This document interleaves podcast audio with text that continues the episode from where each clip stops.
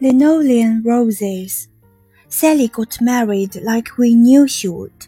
Young and not ready, but married just the same. She met a marshmallow salesman at a school bazaar, and she married him in another state where it's legal to get married before 8th grade. She has a husband in her house now, her pillowcases and her plates.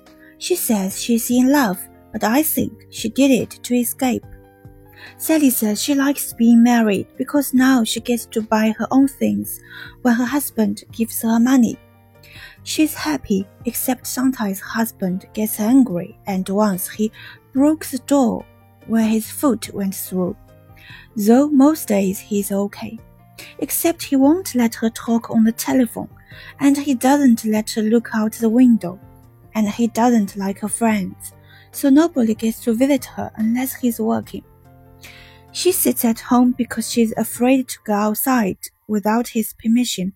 She looks at all the things they owe, the towers and the toaster, the alarm clock and the drapes. She likes looking at the walls, at how neatly their corners meet, the linoleum roses on the floor, the ceiling smooth as wedding cake.